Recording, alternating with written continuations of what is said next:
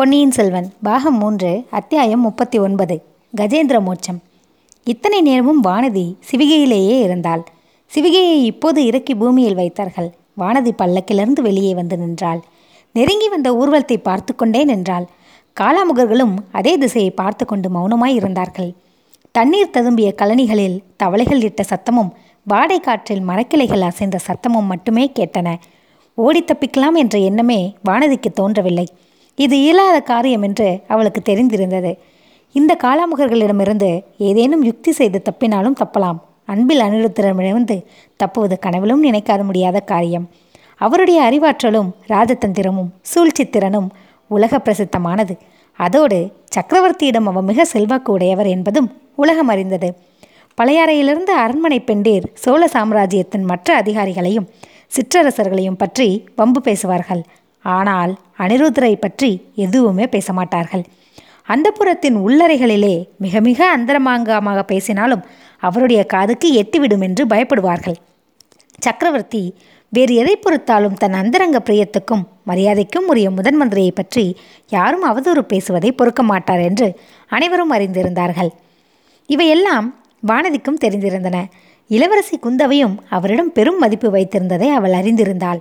ஆகையால் அவரிடமிருந்து தனக்கு உதவியும் பாதுகாப்பும் கிடைக்கும் என்று எதிர்பார்த்தாள். இந்த காலாமுகர்கள் வேறு விதமாக சொன்னதும் அவளுடைய மனோதிடம் குலைந்தது. அவர் எதற்காக இந்த அநாத பெண்ணை கைப்பற்ற சொல்லியிருக்க வேண்டும்? ஒருவேளை இவர்கள் பொய் சொல்கிறார்களோ என்னமோ? வருவது ஒருவேளை பழுவேட்டையர்களாக இருக்கலாம் அல்லது மதுராந்தகரும் அவருடைய பரிவாரங்களாகவும் இருக்கலாம். யாராயிருந்தாலும் ஒன்று நிச்சயம். இளவரசரை பற்றி தனக்கு தெரிந்த செய்தியை எவரிடமும் சொல்லக்கூடாது. அதனால் தனக்கு என்ன நேர்ந்தாலும் சரிதான். தன் உயிரே போவதாயிருந்தாலும் சரிதான். இதை பற்றி எண்ணியதும் வானதி குலைந்த மனோதிடத்தை மீண்டும் பெற்றாள். வரட்டும் யாராயிருந்தாலும் வரட்டும். நான் கொடும்பாளூர் வேலிர் வீர பரம்பரையில் வந்தவள் என்பதை நிலைநாட்டுகிறேன். குந்தவை பிராட்டியின் அந்தரங்க தோழி என்பதையும் காட்டிக் கொடுக்கிறேன். ஊர்வலத்தில் ஒரு பல்லக்கு மட்டும் பிரிந்து முன்னால் வந்தது. மற்ற யானை குதிரை பரிவாரங்கள் எல்லாம் சற்று பின்னால் நின்றன. முன்னால் வந்த பல்லக்கு வானதியின் அருகில் வந்ததும் பூமியில் இறக்கப்பட்டது. அதனுள்ளிருந்து முதன் மந்திரியான அனிருத்தர் வெளியே வந்து நின்றார். அவர் சமிஞ்ஞை காட்டவே சிவிகை சுமந்தவர்களும் காலாமுகர்களும் அப்பால் நகர்ந்து சென்றார்கள். அனிருத்தர் வானதியை மேலும் கீழும் உற்று பார்த்து இது என்ன விந்தை? நான் காண்பது கனவல்லவே. என் முன்னால் நிற்பது கொடும்பாளூர் இளவரசிதானே? ஈழத்து போரில் வீர சொர்க்கம் எழுதிய பராந்தகன் சிறிய வேளாரின் செல்வ புதல்வி வானதிதானே? என்று கேட்டார். ஆமையா நான் காண்பதும் காணவல்லவே. என் முன்னால் நிற்பது சோழ சாம்ராஜ்ய மக்களின் பயபக்தி மரியாதைக்குரிய அன்பில் அனிரு அனிருத்த பிரம்மராயர் தானே? சக்கரவர்த்தியின் அந்தரங்க அபிமானத்தை பெற்ற முதன் மந்திரியார் தானே? என்றாள் வானதி. தாயே நான் யார் என்பதை நீ அறிந்திருப்பது பற்றி சந்தோஷப்படுகிறேன். இதனால் என்னுடைய வேலை எளிதாகும். உனக்கும் அதிக கஷ்டம் கொடுக்க வேண்டியது ஏற்படாது. ஆஹா அதை பற்றி தங்களுக்கு கவலை வேண்டாம். தங்களை போன்ற அமைச்சர் திலகத்தினால் எனக்கு கஷ்டம் நேர்ந்தாலும் அதை நான் பொருட்படுத்த மாட்டேன். அதை கஷ்டமாகவே கருத மாட்டேன். உன் வார்த்தைகள் மேலும் எனக்கு திருப்தி அளிக்கின்றன. உன்னை அதிகமாக கஷ்டப்படுத்தும் உத்தேசமும் எனக்கு இல்லை இரண்டொரு கேள்விகள் உன்னிடம் கேட்கப் போகிறேன். அவற்றுக்கு மறுமொழி சொல்லிவிட்டால் போதும். பிறகு ஐயா நீங்கள் என்னை கேள்வி கேட்பதற்கு முன்னால் நான் கேட்பதற்கு சில கேள்விகள் இருக்கின்றன. கேளம்மா தயக்கமில்லை கேள். நான் உன் தந்தையை ஒத்தவன். உன்னை என் மகளாகவே கருதுகிறேன். சில நாளைக்கு முன்பு உன் பெரிய தகப்படா சேனாதிபதி பூதி விக்ரமகேசரியை மாதோட்டத்தில் சந்தித்தேன். உன்னை என்னுடைய மகளைப் போல் பாவித்து கவனித்துக் கொள்ள வேண்டும் என்று சொன்னார். அப்படியே வாக்களித்தேன். வந்தனம் என் தந்தையே குழந்தை பிராயத்தில் தகப்பனை இழந்த எனக்கு தந்தையாரிப்பதாக முன்னொரு தடவை சக்கரவர்த்தி வாக்களித்தார். இப்போது தாங்கள் ஒரு தந்தை தோன்றியிருக்கிறீர்கள். இனி எனக்கு என்ன குறை? நீ என்னிடம் கேட்க விரும்பியதை சீக்கிரம் கேள். அம்மா வானம் கருத்து இருள் சொல்கிறது மலை வரும் போல் தோன்றுகிறது. தந்தையே சாலையோடு பல்லக்கில் பிரயாணம் செய்து கொண்டிருந்த தங்கள் அருமை மகளை இந்த காலாமுகர்களை விட்டு வழிமறித்து இவ்விடம் பலவந்தமாக கொண்டு சேர்க்கும்படி செய்தது தாங்கள்தானா? இந்த அபலை பெண்ணின் கையை தீவிரத்து பிளம்பில் காட்டி எருக்கும்படி சொன்னதும் தாங்கள்தானா? இந்த பயங்கரமான மனிதர்கள் அவ்வாறு தங்கள் மீது குற்றம் சாட்டினார்கள். நான் அதை நம்பவில்லை. குழந்தாய் இவர்கள் கூறியது உண்மையே. நான் தான் இவர்களுக்கு அவ்விதம் கட்டளையிட்டேன். அது குற்றமாயிருந்தால் அதற்கு பொறுப்பாளி நானே. மூன்று உலகமும் புகழ்பெற்ற சோழ நாட்டு முதன் மந்திரியே தங்கள் பேச்சு எனக்கு வியப்பளிக்கிறது. குற்றமாயிருந்தால் என்கிறீர்களே தாங்கள் சகல ச தர்ம சாஸ்திரங்களையும் நீதி சாஸ்திரங்களையும் கற்றுணர்ந்தவர். சோழ சாம்ராஜ்யத்தின் சட்டத்திட்டங்களை எல்லாம் நடத்தி வைக்கும் பொறுப்பு வாய்ந்தவர். நீதிக்கு மாறாக சக்கரவர்த்தியே காரியம் செய்தாலும் அதை கண்டித்து நியாயமாக நடக்க செய்யும் உரிமை வாய்ந்தவர். ஒரு காரியம் குற்றமா இல்லையா என்பது தங்களுக்கு தெரியாவிட்டால் வேறு யாருக்கு தெரியும்? சாலையோடு பிரயாணம் செய்யும் அபலை பெண் ஒருத்தியை பலவந்தமாக வழிமறித்து தனி இடத்துக்கு கொண்டு சேர்ப்பதும் அந்த பெண்ணை சித்திரவதை செய்வதாக பயமுறுத்துவதும் குற்றமா இல்லையா? என்று தங்களுக்கு தெரியாமல் போனால் வேறு யாரை கேட்டு தெரிந்து கொள்வீர்கள்?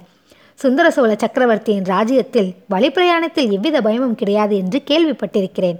அதிலும் பெண்களை துன்புறுத்தும் துஷ்டர்களுக்கு கடும் தண்டனை உண்டு என்றும் கேள்விப்பட்டிருந்தேன். அது குற்றமா இல்லையா என்றே தங்களுக்கு சந்தேகம் தோன்றியிருப்பது மிக வியப்பா காரியம் அல்லவா முதன் மந்திரி அனிருத்தர் திணறிப் போனார். இடையில் குறுக்கிட்டு பேச அவர் இரண்டு தடவை முயன்றும் பயன்படவில்லை. இப்போது அவர் குரலை கடுமைப்படுத்திக் கொண்டு பெண்ணே கொஞ்சம் பொறு. உன் பேச்சு திருமதி முழுவதையும் காட்டிவிடாதே. குற்றமா? இல்லையா? என்று நான் சந்தேகப்படுவதற்கு காரணம் இல்லாமல் போகவில்லை.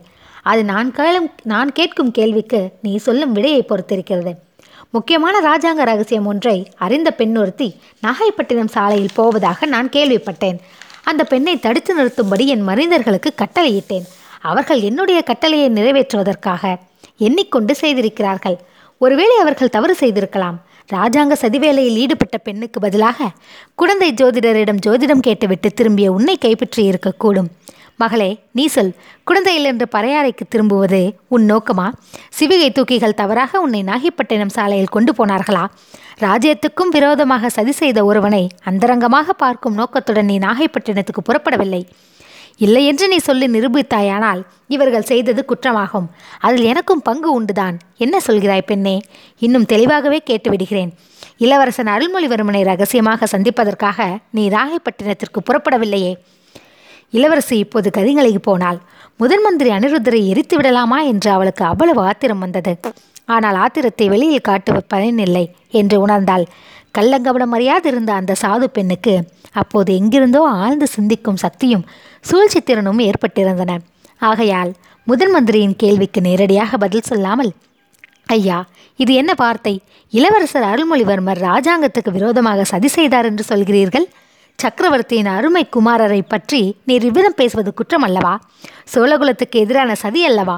ஆஹா இதை பற்றி நான் உடனே குந்தவை பிராட்டியிடம் சொல்லியாக வேண்டும் என்றால் பேஷாக சொல் தாயே என்னுடைய கேள்விக்கு பதில் சொல்லிவிட்டால் பிறகு ஒரு கணம் கூட இங்கே தாமதிக்க வேண்டிய அவசியமில்லை. நானே உன்னை இளைய பிராட்டியிடம் பத்திரமாக கொண்டு போய் சேர்ப்பிக்கிறேன். தங்களுடைய கேள்விக்கு பதில் சொல்லாவிட்டால்? சொல்லாவிட்டால் என்பதே கிடையாது. தாயே இந்த கிழவனிடமிருந்து அவ்வளவு சுலபமாக தப்ப முடியாது. என் கேள்விக்கு பதில் சொல்லியே தீர வேண்டும் என்றார் அமைச்சர். ஐயா சர்வ வல்லமை படைத்த முதன் மந்திரி அனிருத்த பிரம்மராயரே ஒரு சக்தியும் இல்லாத இந்த ஏழை அபலை பெண்ணிடமிருந்து தாங்கள் இளவரசரை பற்றி எதுவும் அறிய முடியாது. இதை யம இந்த யமகிங்கர்கள் சற்று முன் பயமுறுத்தியது போல் என் கையை தீயிலிட்டு எரித்த போதிலும் நான் ஒன்றும் சொல்லப் போவதில்லை. கொடும்பாலூர் வீரவேலூர் குலத்துதித்த கோமகளே உன்னுடைய மன உறுதியைக் கண்டு மெச்சுகிறேன். ஆனால் இளவரசரை பற்றி ஒரு விவரமும் சொல்ல மாட்டேன் என்று நீ கூறினாயே அது அவ்வளவு சரியென்று ஏற்கனவே நீ சில விவரங்கள் சொல்லிவிட்டாய். இன்னும் ஒரு விவரத்தையும் சொல்லிவிட்டால் அதிக நஷ்டம் ஒன்றும் நேர்ந்து விடாது. என் வேலையும் எளிதாய் போய்விடும். வானதி மறுபடியும் திடுக்குற்றாள். வாய்த்தவறு ஏதாவது சொல்லிவிட்டோமோ என்று நினைத்தபோது அவளுடைய நெஞ்சை யாரோ இறுக்கி பிடிப்பது போல் இருந்தது. உடம்பெல்லாம் பதறியது.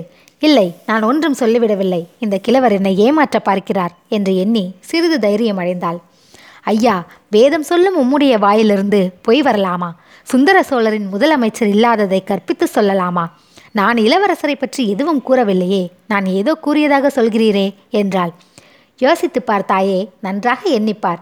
ஒரு விஷயத்தை பற்றி பேசாமலேயே அதை பற்றி விவரத்தை தெரிவிக்க முடியாது என்று நீ கருதினால் அது பெரிய தவறு. நீ சொல்லாமல் சொன்ன விவரத்தை குறிப்பிடுகிறேன் கேள். இளவரசர் அருள்மொழிவர்மர் கடலில் மூழ்கி இறந்து விட்டதாக உலகமெல்லாம் பேச்சாக இருக்கிறது. குடிமக்கள் அதிகாரிகள் அனைவரும் சோகக்கடலில் ஆழ்ந்திருக்கிறார்கள். உனக்கும் அந்த செய்தி தெரியும். அப்படி இருக்கும்போது நீ இளவரசரை பற்றி ஒரு விவரமும் சொல்ல மாட்டேன் என்று கூறினாய். அதிலிருந்து வெளியாவது என்ன? இளவரசர் இறக்கவில்லை என்பது உனக்கு தெரியும் என்று ஏற்படுகிறது. அவரை பார்ப்பதற்கு நீ நாகைப்பட்டினம் போகிறாய் என்று நான் சொன்னதையும் நீ மறுக்கவில்லை. இறந்து போன இளவரசரை நான் எப்படி பார்க்க முடியும் என்று திருப்பி கேட்கவும் இல்லை. நாகைப்பட்டினம் போகவில்லை. வேறு இடத்துக்கு போகிறேன் என்றும் நீ சொல்லவில்லை. ஆகையால் நாகைப்பட்டினத்தில் இளவரசர் உயிரோடு இருக்கிறார் என்பதையும் அவரை பார்க்கப் போகிறாய் என்பதையும் ஒப்புக்கொண்டு விட்டாய். மிச்சம் நீ சொல்ல வேண்டிய விவரங்கள் இரண்டே இரண்டு தான். நாகைப்பட்டினத்தில் இளவரசர் எங்கே இருக்கிறார் என்று சொல்ல வேண்டும். அந்த செய்தி உனக்கு எப்படி தெரிந்தது என்றும் கூற வேண்டும். இந்த இரண்டு விவரங்களையும் நீ கூறிவிட்டால் அப்புறம் ஒரு கணங்கூட இங்கே தாமதித்து இந்த கிழவனோடு பேசிக்கொண்டிருக்க வேண்டிய அவசியமில்லை. உனக்கு எங்கே போக விருப்பமோ அங்கே போகலாம். வானதியின் உள்ளம் இப்போது அடியோடு கலங்கி போய்விட்டது. முதன் மந்திரி கூறியது உண்மை என்றும் தன்னுடைய அறியாமையினால் இளவரசரை காட்டுக் கொடுத்து விட்டதாகவும் உணர்ந்தாள். தான் செய்துவிட்ட குற்றத்துக்கு பிராய்ச்சித்தம் உண்டா? கிடையவே கிடையாது. உயிரை விடுவதை தவிர வேறொன்றுமில்லை. ஐயா தாங்கள் என் தந்தையின் ஆப்த நண்பர் என்று சொன்னீர்கள். என்னை தங்கள் மகள் என்றும் உரிமை கொண்டாடினீர்கள். தங்களை ஒன்று கேட்டுக்கொள்கிறேன் நான் நாகைப்பட்டினம் போகவும் விரும்பவில்லை பழையாறைக்கு போகவும் விரும்பவில்லை. கொடும்பாலூருக்கு போக விரும்புகிறாயாக்கும். அது நியாயம்தான். அங்கேயே உன்னை கொண்டு போய் சேர்ப்பிக்கிறேன். இல்லை ஐயா கொடும்பாலூர் போகவும் நான் விரும்பவில்லை. இந்த உலகத்தை விட்டு மறு உலகத்துக்கு போக விரும்புகிறேன். தங்களுடைய ஆட்களிடம் சொல்லி அதோ தெரியும் பலிபீடத்தில் என்னை பலி கொடுத்து விட சொல்லுங்கள். நான் தயாராக இருக்கிறேன் என்று சொன்னாள். தாயே உன்னுடைய விருப்பம் எதுவோ அதை நிறைவேற்றி வைப்பதாக சொன்னேன். ஆகையால் மறு உலகத்துக்குத்தான் நீ போக வேண்டுமென்றால் அங்கேயே அனுப்பி வைக்கிறேன். ஆனால் அதற்கு முன்னாடி என்னுடைய கேள்விகளுக்கு விடை சொல்லியாக வேண்டும். ஐயா என்னை வீணில் துன்புறுத்த வேண்டாம். நான் எந்த கேள்விக்கும் பதில் சொல்லப் போவதில்லை. என்னை தங்கள் மகளாக கருதுவதாய் சற்று முன் தாங்கள் சொன்னது உண்மையாயிருந்தால். மகளே அதில் யாதொரு சந்தேகமும் இல்லை. உன்னை நான் பெற்ற மகளாகவே கருதுகிறேன். உன் குடும்பத்தார் எனக்கு எவ்வளவு வேண்டியவர்கள் என்பது ஒருவேளை உனக்கு தெரிந்திராது. உன் பெரிய தந்தையும் நானும் நாற்பது ஆண்டுகளாக தோழர்கள். ஆனால் ராஜாங்க காரியங்களில் சிநேகிதம் உறவு என்றெல்லாம் பார்ப்பதற்கில்லை. பெற்ற தந்தை என்றும் பார்க்க முடியாது அருமை குரும் குமாரி என்றும் பார்க்க முடியாது. ஏன்? சக்கரவர்த்தியின் காரியத்தையே பார். தமது சொந்த குமாரன் ராஜாங்கத்துக்கு விரோதமாக சதி செய்தபடியால் அவனை சிறைப்பிடித்துக் கொண்டு வரும்படி கட்டளையிடவில்லையா? ஐயா பொன்னியின் செல்வரை பற்றியா இவ்வாறெல்லாம் பேசுகிறீர்கள்? அவர் ராஜாங்கத்துக்கு விரோதமாக என்ன செய்தி செய்தார்? ஓஹோ உனக்கு அது தெரியாது போலிருக்கிறது. இலங்கைக்கு போர் செய்யப் போவதாக சொல்லிவிட்டு பொன்னியின் செல்வர் போனார். அங்கே நமது வீரப்படைகள் இலங்கை படைகளை முறியடித்தன. அந்த சந்தர்ப்பத்தை உபயோகித்துக் கொண்டு இளவரசர் அருள்மொழிவர்மர் இலங்கை சிம்மாசனத்தை கைப்பற்றிக் கொள்ள பார்த்தார். இது ராஜாங்கத்துக்கு விரோதமான சதி அல்லவா? இதை அறிந்ததும் சக்கரவர்த்தி தமது திருக்குமாரரை சிறைப்பிடித்துக் கொண்டு வருவதற்கு கட்டளை அனுப்பினார். இளவரசர் அக்கட்டளையை மீறி கடலில் வேண்டுமென்று குதித்து தான் இறந்து விட்டதாக பொய் செய்தியை பரப்ப செய்தார். பிறகு கரையேறி எங்கேயோ ஒளிந்து மறைந்திருக்கிறார். இந்த விவரங்கள் உனக்கு தெரியாதபடியால் அவர் இருக்கும் இடத்தை நீ சொல்ல மறுத்தாய் போலும். அப்படிப்பட்ட ராஜாங்க விரோதியை நீ மறைத்து வைக்க முயன்றால் அதுவும் பெரிய குற்றமாகும். ஆகையால் சொல்லிவிடு அம்மா என்றார் முதன் மந்திரி. வானதி இதுவரை அடக்கி வைத்திருந்த ஆத்திரமெல்லாம் இப்போது பொங்கி பீறிக்கொண்டு வெளிவந்தன. பொன்னியின் செல்வரை குறித்து முதன் மந்திரி கூறிய தூஷணைகள் எல்லாம் அவளால் பொறுக்க முடியவில்லை. அந்த சாது பெண் வீராவேசமாக உருவெடுத்தவள் போலாகி கூறினாள் ஐயா தாங்கள் கூறியது ஒன்றும் உண்மையில்லை. இளவரசர் மீது மீன் அபாண்டம் கூறினீர்கள். இலங்கையில் நமது படைகள் சோர்வடைந்திருந்த காலத்தில் இளவரசர் அங்கே சென்றதினாலேயே உற்சாகம் கொண்டு போராடினார்கள். பொன்னியின் செல்வர் தான் இலங்கையில் நம் வெற்றிக்கு காரணமானவர் என்பது உலகமறிந்த உண்மை. அவருடைய வீரத்தையும் மற்ற குணாதிசயங்களையும் பார்த்து இலங்கை மக்கள் அவர் மீது அன்பு கொண்டார்கள். போரில் புதமி புறமுதுகிட்டோடி ஒளிந்து கொண்ட தங்கள் அரசனுக்கு பதிலாக இளவரசரை தங்கள் அரசனாக்கிக் கொள்ள விரும்பினார்கள். புத்தகுருமார்கள் இலங்கை சிம்மாசனத்தை பொன்னியின் செல்வருக்கு அளித்தார்கள். பொன்னியின் செல்வர் சிம்மாசனம் தமக்கு வேண்டாம் என்று மறுத்தளித்தார். அத்தகைய நேர்மையானவரை குறித்து தாங்கள் இவ்வளவு அவதூறு சொல்லியிருக்கிறீர்கள். இளவரசர் தந்தையின் கட்டளை என்று அறிந்ததும் தாமே சிறைப்பட்டு நேரே தஞ்சைக்கு புறப்பட்டார். அவர் கடலில் வேண்டுமென்று குதிக்கவில்லை. தம் அருமை சிநேகிதன் உயிரை காப்பாற்றுவதற்காகவே குறித்தார். சக்கரவர்த்தி விரோதமாக அவர் சதி செய்யவும் இல்லை. இந்த அபாண்டங்களை எல்லாம் கேட்க என் செவிகள் என்ன துர்பாக்கியம் செய்தனவோ தெரியவில்லை. அனிருத்தர் லேசாக திரித்து கொண்டே பெண்ணே அருள்மொழிவர்மருக்காக நீ இவ்வளவு ஆத்திரமாக பரிந்து பேசுவதை கேட்பவர்கள் என்ன நினைப்பார்கள் தெரியுமா? நீங்கள் இருவரும் காதலர்கள் என்று நினைப்பார்கள் என்றார். ஐயா தாங்கள் இப்போது கூறியதில் பாதி மட்டும் உண்மை. நான் அவருக்கு என் உள்ளத்தை பறிகொடுத்திருப்பது மெய்தான். இதை தங்களிடமிருந்து நான் மறைக்க விரும்பவில்லை. ஆனால் அவர் இந்த அனாதை பெண்ணுக்கு தன் உள்ளத்தில் இடம் கொடுத்திருப்பதற்கு நியாயமில்லை. வானத்தில் ஜொலிக்கும் சந்திரன் மீது அன்றில் பறவை காதல் கொள்ளலாம். ஆனால் சந்திரனுக்கு அன்றின் பறவை ஒன்று இருப்பதே தெரிந்திராது. ஆஹா என் அருமை சிநேகிதரின் மகள் இவ்வளவு சிறந்த கவிதாரசிகை என்பதை இதுவரை எனக்கு தெரியாமல் போயிற்று. இளைய பிராட்டி குந்தவையின் அந்தரங்க தோழி அல்லவா நீ? என்றார் முதன் மந்திரி. போதும் போதும். தங்கள் புகழ்ச்சியை கேட்க நான் விரும்பவில்லை. ஒன்று என்னை என் வழியே போவதற்கு விடுங்கள். இல்லாவிடில் உங்கள் ஆட்களை அழைத்து கட்டளையிடுங்கள். பெண்ணே கொஞ்சம் பொறு. பொன்னியின் செல்வரை பற்றி உனக்கு எவ்வளவோ விவரங்கள் தெரிந்திருக்கின்றன. ஆகையால் அவர் இப்போது இருக்குமிடமும் உனக்கு அவசியம் தெரிந்திருக்க வேண்டும். அதை மட்டும் சொல்லிவிடு. உன்னை உடனே உன் பெரிய தந்தையிடம் அனுப்பி வைக்கிறேன். அவர் இலங்கையிலிருந்து திரும்பி வந்து கொண்டிருக்கிறார். இத்தனை நேரம் மதுரைக்கு வந்திருப்பார். ஐயா தங்களை போன்ற வஞ்சம் நிறைந்த மனிதருடன் சிநேகமாயிருப்பவர் என்னுடைய பெரிய தந்தை அல்ல. எனக்கு உற்றார் உறவினர் யாரும் இல்லை. இளவரசரை பற்றி எல்லோரும் அறிந்திருப்பதையே சொன்னேன். வேறு எதுவும் என்னிடமிருந்து தாங்கள் தெரிந்து கொள்ள முடியாது. வீண் தாமதம் செய்ய வேண்டாம். தாமதம் செய்யக்கூடாதுதான் பலமாக வலைவரம் போல இருக்கிறது. மழை மட்டும்தானா வரும். தங்களை போன்றவர்கள் உள்ள இடத்தில் இடி மின்னல் பிரளயம் எல்லாம் வரும். வானதியின் கூற்றை ஆமோதிப்பது போல் அச்சமயம் ஒரு நெடிய மின்னல் வானத்தின் ஒரு முனையிலிருந்து இன்னொரு முனை வரையில் பாய்ந்தோடி ஜொலித்துவிட்டு மறைந்தது. மின்னல் மறைந்து இருள் சூழ்ந்ததும் அண்ட சராசரங்கள் அதிரும்படியான பேரிடி ஒன்று இழைத்தது. பெண்ணே இளவரசன் அருண்மொழிவர்மன் எங்கே இருக்கிறான் என்று சொல்ல மாட்டாயா? சொல்ல மாட்டேன் நான் ஊகித்தது ஊர்ஜிதமாகிறது. இளவரசன் மறைந்திருக்கும் இடத்துக்கு நீ ஏதோ ரகசியத்தை செய்து கொண்டு போவதற்காக புறப்பட்டாய். இது உண்மையா இல்லையா? ஐயா வீண் வேலை. தங்களின் கேள்வி எதற்கும் இனி நான் மறுமொழி சொல்ல முடியாது. அப்படியானால் ராஜாங்கத்துக்கு துரோகமாக சதி செய்பவர்களுக்கு அளிக்க வேண்டிய கடும் தண்டனையை உனக்கும் அளிக்க வேண்டியதுதான். வேறு வழி இல்லை. தண்டனையை ஏற்பதற்கு காத்திருக்கிறேன் ஐயா. பலிபீடத்தில் என் தலையை வைக்க வேண்டும் என்றால் அப்படியே செய்கிறேன். சேச்ச நீ கொடும்பாளூர் வேலின் மகள். உனக்கு அவ்வளவு அற்பமான தண்டனை கொடுக்கலாமா? அதோ பார் அந்த யானையை. வானதேவர் காட்டிய திசையை பார்த்தால் கண்ணங்கரிய குன்றனைப் போல் யானை ஒன்று நின்று கொண்டிருந்தது. கருங்கல்லினால் செய்த கரிய மைப்பூசப்பட்ட உருவத்தைப் போல் அது தோன்றியது. அதன் கருமையை நன்றி எடுத்து காட்டிக்கொண்டு இரண்டு வெள்ளை தந்தங்கள் நீண்டு வளைந்து திகழ்ந்தன. பெண்ணே கஜேந்திர மோட்சம் என்று கேள்விப்பட்டிருக்கிறாய் அல்லவா? யானையின் அபயக்குரல் கேட்டு திருமால் ஓடி வந்து முதலையை கொன்று கஜேந்திரனை மோட்சத்துக்கு அனுப்பினார். அதற்கு பதிலாக இந்த கஜேந்திரன் எத்தனை எத்தனையோ பேரை அந்த திருமால் வாசம் செய்யும் மோட்ச உலகத்துக்கு அனுப்பியிருக்கிறது. நீ இந்த உலகத்தை விட்டு மறு உலகத்துக்கு போக வேண்டும் என்று சொன்னாய் அல்லவா? உன் விருப்பத்தை இந்த யானை கண்மூடி திறக்கும் நேரத்தில் நிறைவேற்றி வைக்கும். அது தன் துதிக்கையினால் உன்னை சுற்றி எடுத்து வீசி எறிந்தால் நீ நேரே மோட்ச உலகத்திலே போய் விழுவாய். இவ்விதம் கூறிவிட்ட முதன் மந்திரி அனிருத்தர் சிரித்தார். அந்த சிரிப்பு வானதிக்கு ரோமாஞ்சத்தை உண்டாக்கிற்று. இந்த மந்திரி மனிதர் அல்ல மனித உரு கொண்ட அரக்கன் என்று எண்ணினாள்.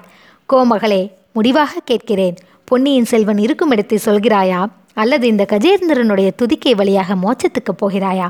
என்ற வார்த்தைகளை கேட்டதும் வானதி மீண்டும் மனோதிடம் பெற்றாள். ஐயா கஜேந்திரனை என்னிடம் வர சொல்கிறீர்களா? அல்லது நானே கஜேந்திரனிடம் போகட்டுமா? என்று கம்பீரமாக கேட்டாள். அனிருத்தர் கையினால் சமிக்ஞை செய்தார். அத்துடன் அவர் வானதிக்கு விளங்காத பாஷையில் ஏதோ சொன்னார். யானை பூமி அதிரும்படி நடந்து வந்தது. வானதியின் அருகில் வந்து நின்றது. தன்னுடைய நீண்ட துதிக்கையினால் வானதியின் மலரினும் மிருதுவான தேகத்தை சுற்றி வளைத்தது. அவளை பூமியிலிருந்து தூக்கியது. அந்த சில கண நேரத்தில் வானதியின் உள்ளத்தில் பற்பல எண்ணங்கள் அலையலையாய் பாய்ந்து மறைந்தன. தான் அச்சமயம் அவ்வளவு தைரியத்துடன் இருப்பதை நினைத்து அவளுக்கே வியப்பாக இருந்தது. இளைய பிராட்டி குந்தவை தேவி என்னை பயங்கொல்லி என்றும் கோலை என்றும் அடிக்கடி சொல்லுவாரே. அவர் இச்சமயம் இங்கிருந்திருந்து என்னுடைய தைரியத்தை பார்த்திருந்தால் எத்தனை ஆச்சரியப்படுவார். அவருக்கு என்றாவது ஒரு நாள் இச்சம்பவத்தை பற்றி தெரியாமல் இராது. பொன்னியின் செல்வருக்காக நான் தீரத்துடன் உயிரை விட்டது பற்றி அறிந்து கொள்வார். அதை இளவரசரிடமும் சொல்லியே தீருவார். அப்போது இளவரசர் என்னை பற்றி என்ன நினைப்பார்? அந்த ஓடக்கார பெண்ணை காட்டிலும் கொடும்பாளூர் வேளார் மகள் தைலேசாலி என்று அப்போதாவது அறிந்து கொள்வார் அல்லவா? யானையின் துதிக்கை மெல்ல மெல்ல மேலே எழுந்தது. அத்துடன் வானதியும் மேலே ஏறினாள். ஆம் அந்த பிரம்மராட்சதர் கூறியது உண்மைதான். இந்த கஜேந்திரன் என்னை நேரே மோட்சத்திற்கே அனுப்பிவிடப் போகிறது. அடுத்த கணம் என்னை வீசி எறியப் போகிறது. எத்தனை தூரத்தில் போய் விழுவேனோ தெரியவில்லை. ஆனால் விழும்போது எனக்கு பிரக்ஞை இருக்காது. அதனால் அதற்குள் உயிர் போய்விடும். வானதி இப்போது யானையின் மத் மத்தகத்துக்கு மேலேயே போய்விட்டாள். கண்களை மூடிக்கொண்டாள். யானை தன் துதிக்கையை சுழற்றியது. வானதியை விசிறி எரிவதற்கு சித்தமாயிற்று. அச்சமயத்தில் கடவுள் அருளால் வானதி தன் சுயநினைவை இழந்தாள்